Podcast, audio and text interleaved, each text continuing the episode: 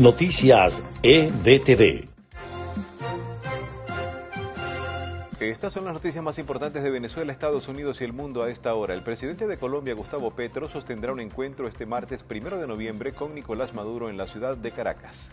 Agentes de la patrulla fronteriza de Estados Unidos dispararon balas de goma contra un grupo de migrantes venezolanos que, portando una gigantesca bandera tricolor, intentaban ingresar de forma irregular por la frontera sur con México. Un ataque masivo ruso golpeó el lunes las instalaciones energéticas de varias regiones en Ucrania, lo que dejó sin agua al 80% de los ucranianos de la capital, Kiev, y sin luz a cientos de localidades en siete regiones del país.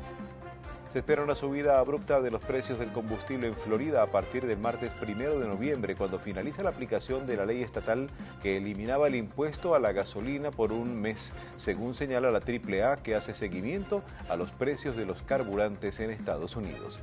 Estas fueron las noticias más importantes de Venezuela, Estados Unidos y el mundo a esta hora.